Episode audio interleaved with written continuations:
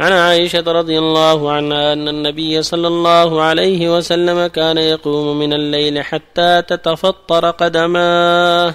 فقلت له لم تصنع هذا يا رسول الله؟ وقد غفر الله لك ما تقدم من ذنبك وما تأخر. قال فلا أحب أن أكون عبدا شكورا؟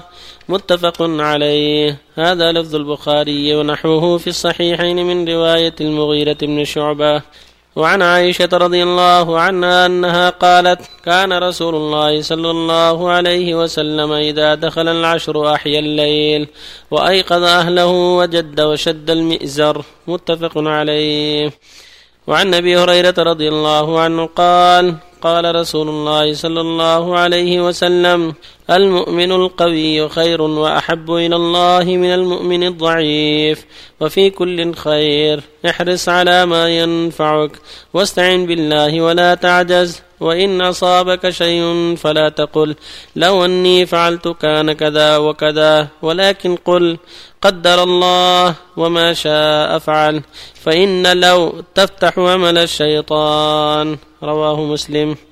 وبالله التوفيق صلى الله وسلم على رسول الله وعلى آله وأصحابه ومن اهتدى بهدى أما بعد فهذه الأحاديث الثلاثة تدل على عن عظيم اجتهاده صلى الله عليه وسلم وعنايته بطاعة ربه وعبادته مع أنه مغفور له ما تقدم من ذنبه وما تأخر عليه الصلاة والسلام. ومع ذلك كان أعبد الناس وأكثر الناس اجتهادا في العبادة. في الحديث الأول تقول عائشة رضي الله عنها كان صلى الله عليه وسلم يتهجد من الليل حتى تفطر قدماه. في حديث المغيرة المشعبة حتى ترم قدماه. فقالت له في ذلك يا رسول الله لم تفعل هذا؟ وقد غفر الله لك ما تقدم من ذنبه وما تأخر. قال أفلا أحب أن أكون عبدا شكورا؟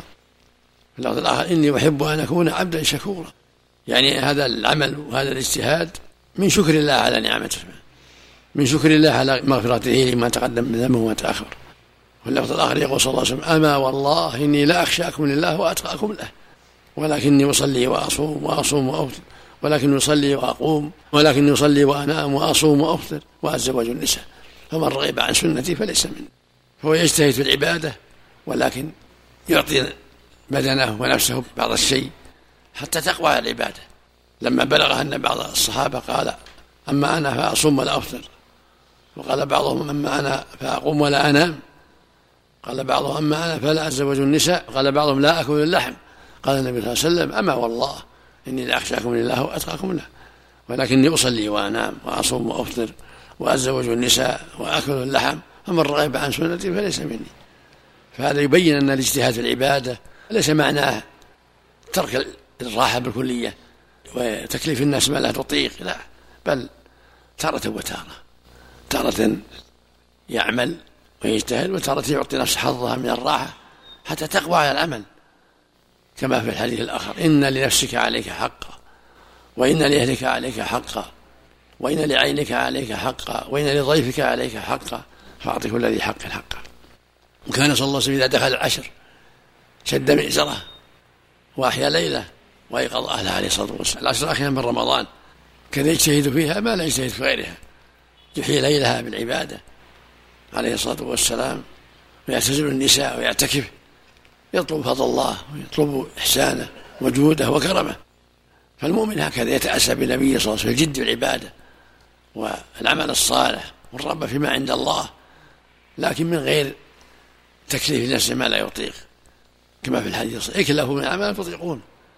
اكلفوا من العمل ما تطيقون فإن الله لا يمل حتى تملوا ولما قال قيل له إن فلانة تصلي من الليل تربط حبلا فوق حتى إذا تعب تعلق بالحبل قال لا اكله من العمل وقطع الحبل. قال اكله من العمل تطيقون فإن الله لا يمل حتى تملوا فينبغي المؤمن في هذا أن يعمل العمل الذي يستطيع من دون مشقة حتى لا يمل حتى لا يكره العبادة.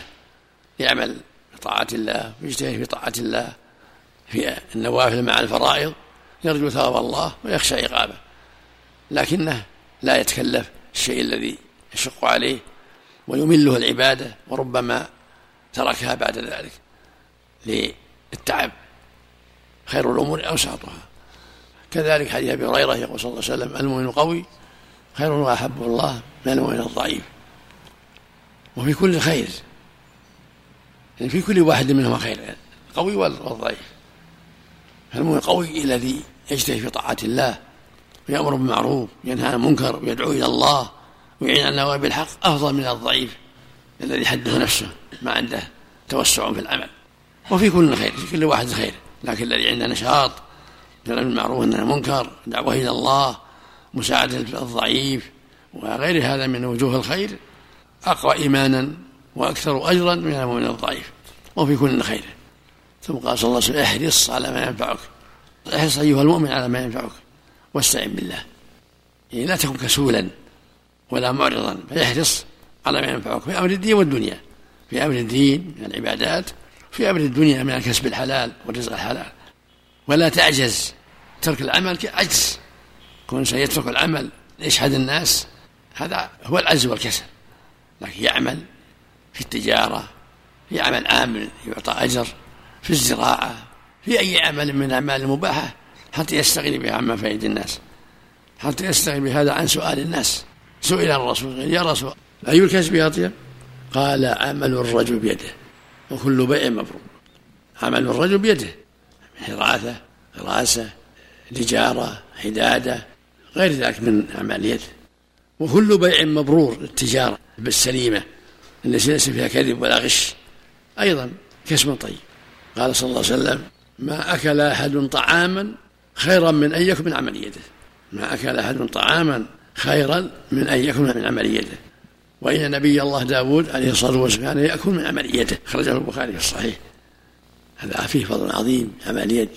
ما أكل أحد طعاما خيرا من أن يأكل من عمل يده وإن نبي الله داود كان يأكل من عمل يده. كان يصنع الدروع ويبيع ويأكل من عمل يده. فأنت كذلك تعمل نجار خراز حداد بناء بالعمل من عمل يدك. أو بالتجارة السليمة البعيدة عن الكذب والغش. كله طيب. فالإنسان لا يجعل الوقت كله للدنيا ولا كله للآخرة. بل يعطي الآخرة حقها ويؤدي الفرائض ويعمل ما تيسر من الطاعات والعبادات ويعطي نصيب حظه من الدنيا. ولا تنسى نصيبك من الدنيا مثل ما قال الله لي حكى الله عن نصيحة المؤمن لقارون وابتغي فيما آتاك الله الدار الآخرة. ولا تنسى نصيبك من الدنيا وأحسن كما أحسن الله إليك. فهكذا المؤمن لا ينسى نصيبه من الدنيا مثل ما قال صلى الله عليه وسلم أحرص على ما ينفعك واستعن بالله. ولا تقل لو أني فعلت كذا وكذا لكان كذا وكذا. ولكن قل قدر الله ما شاء فعل.